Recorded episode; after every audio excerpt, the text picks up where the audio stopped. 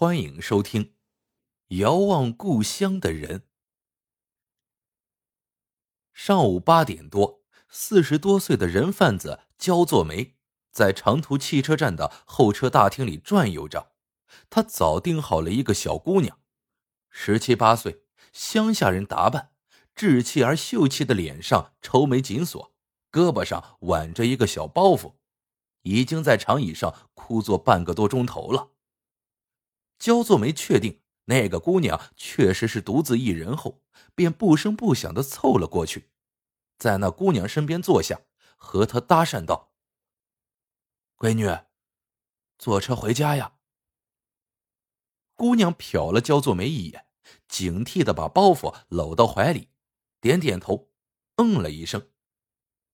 焦作梅漫不经心的打听道：“到城里来，是上学呀？”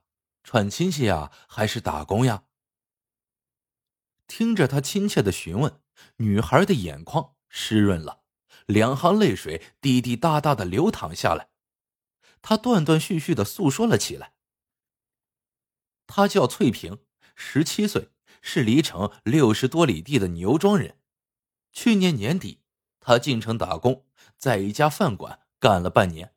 不料丧尽天良的老板竟打起了他的坏主意，妄图非礼，他死不应允，老板连工钱都没给，就把他赶出了饭店。他伤心欲绝，只想着快点回家，永远离开这座令人伤心的城市。焦作梅望着泪水连连的女孩，见她清秀的面庞如梨花带雨，楚楚动人，心里盘算着。这么标致的小姑娘，弄到手转手一卖，至少能赚个五六千块呀。想到这里，他装模作样的问了那家饭店在什么地段，然后佯装愤怒的一拍大腿，说道：“太不像话了，姑娘，我儿子就在你打工那家饭店的地界上当派出所的副所长，那个老板这么欺负人，我跟我儿子说一声。”咱们呀，去把你的工钱要回来。翠萍闻听，喜出望外，于是抹去眼角的泪花，拎着包袱，同焦作梅出了候车大厅。他们来到公路边打的，一个跑黑出租的面包车驶过来停下，司机是个小伙子，他热情的招呼道：“大妈，姑娘，坐我的车吧，便宜。”焦作梅同他讲好价钱。便带着翠萍上了车，车子跑出不远，焦作梅忽然觉得大腿上一阵疼痛，转眼一看，只见坐在身旁的翠萍姑娘正冷冷的朝自己笑着，她的手里拿着一个闪亮的注射器。显然，刚才他趁自己没有防备，迅速出手，在自己的大腿上扎了一针。也就在这时，焦作梅。只感到天旋地转。你，你，你。他话还没说完，眼一闭就昏迷了过去。随即，翠萍给一个叫海哥的打电话，一会儿就联系好了。那司机是翠萍的帮手。这时，他调侃的对翠萍说道：“你倒是阎王不嫌小鬼瘦。”这么老的你也卖？翠萍听了说道：“嗨，现在的小姑娘一个个鬼精鬼精的，只好糊弄个半老徐娘，换点零花钱了。”四个小时后，也就是下午一点左右，面包车开进了一个村落小院。那个叫海哥的汉子把昏迷着的焦作梅抱进了屋。他仔细一瞅焦作梅的模样，嘿嘿笑了，对翠萍和司机说：“他奶奶的，大水冲了龙王庙，这不是焦老太婆吗？咱们的同行老前辈。我说翠萍啊，你能耐不小啊，把老前辈都给耍了。”翠萍惊讶了半晌，毅然说道：“既然已经干了，就干到底吧。”反正他也不是个好鸟。于是，经过讨价还价，海哥花钱把焦作梅买了下来。翠萍和司机走后，海哥找来同村的老帮手，两人又给焦作梅打了一针他们特制的迷魂药，然后搀着她上公路，打的去火车站。打上这种药后，吃喝拉撒睡以致行走全部耽误，就是不清醒，一直处于迷迷糊糊的状态。这样，如果碰到警方盘查，就可以说这人是病号，他们是在送病人。就这样，一行三人乘坐了一夜的火车，再搭乘长途汽车，最后雇了辆摩托三轮，于次日下午抵达了目的地，一个叫龙尾铺的山村。这是个偏远贫穷的山村，姑娘们或者外出打工，或者嫁到比较富裕的地方。只见女孩嫁出去，却没有女孩肯嫁进来。男人们要想不打光棍，就只好掏钱买媳妇了。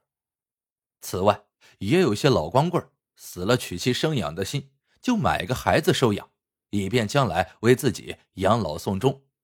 所以，儿童的买卖在这里也有市场。海哥他们三个人住在村头的一个熟人家里，听说来了新货，村里人纷纷前来相看。大多数人一看。见焦作梅年纪偏大，都很失望。倒是有一个死了老婆，名叫薛全的人，十分坚定的买下了这个女人。村里人很奇怪，这个薛全该不是疯了吧？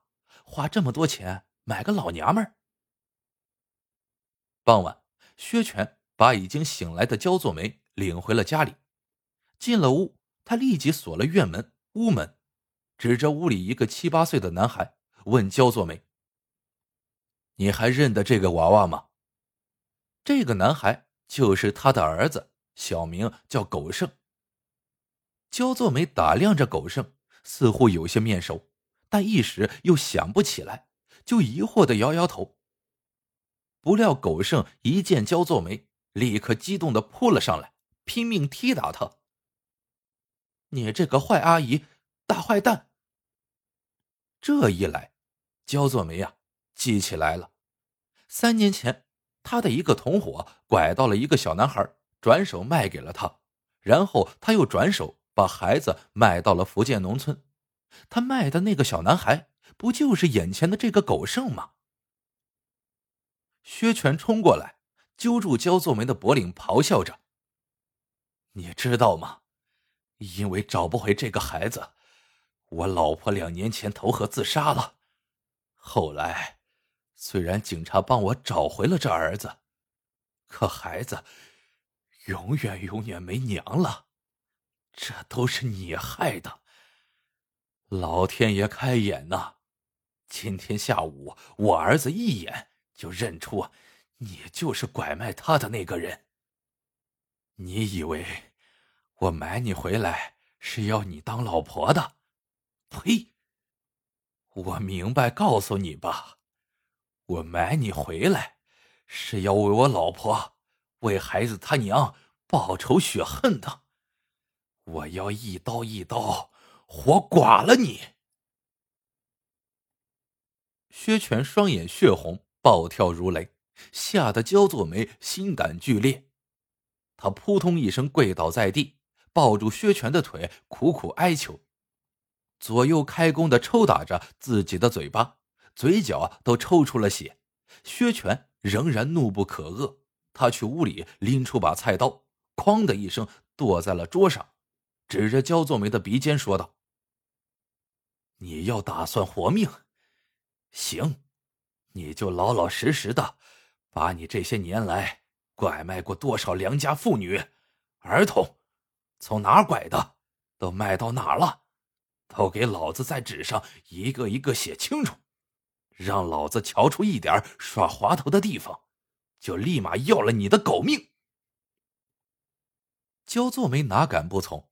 他哭哭啼啼的坐到桌前，一边回忆，一边提笔在纸上写了起来。等他写完，已经是夜里十点多了。薛全把焦作梅的笔供仔细揣好。又把家中所有的钱都揣进兜里，关了灯，锁了屋门，一手攥着菜刀，一手攥着焦作梅的手腕子。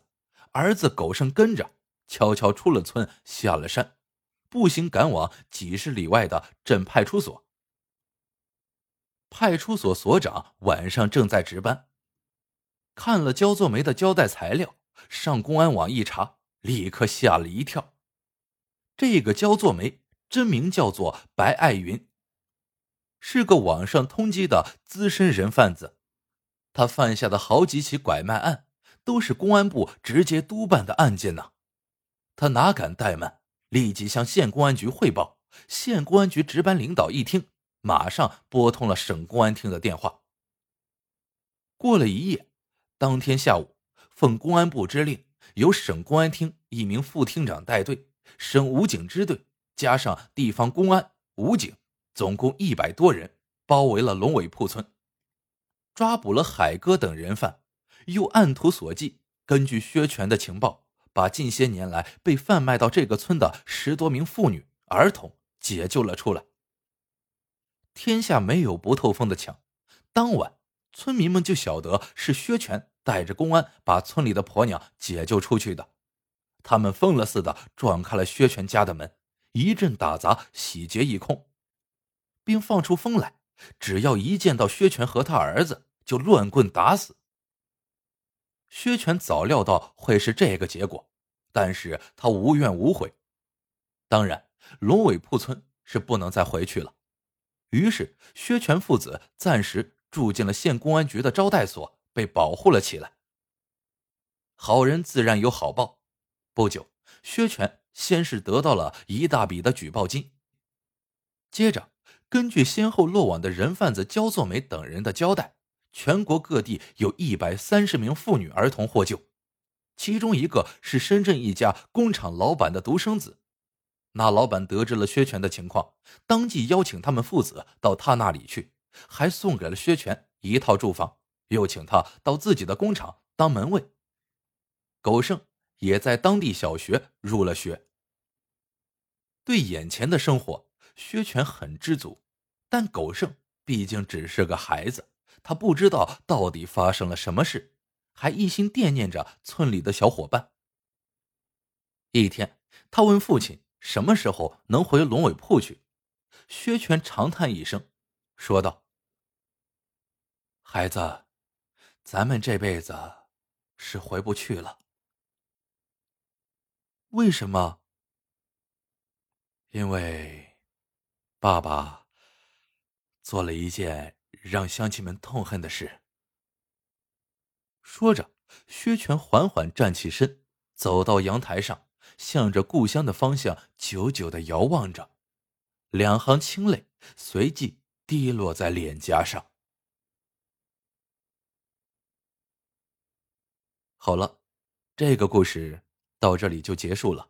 喜欢的小伙伴记得一键三连，也欢迎各位小伙伴在评论区里边。留下你的听后感受和看法。晚安，做个好梦。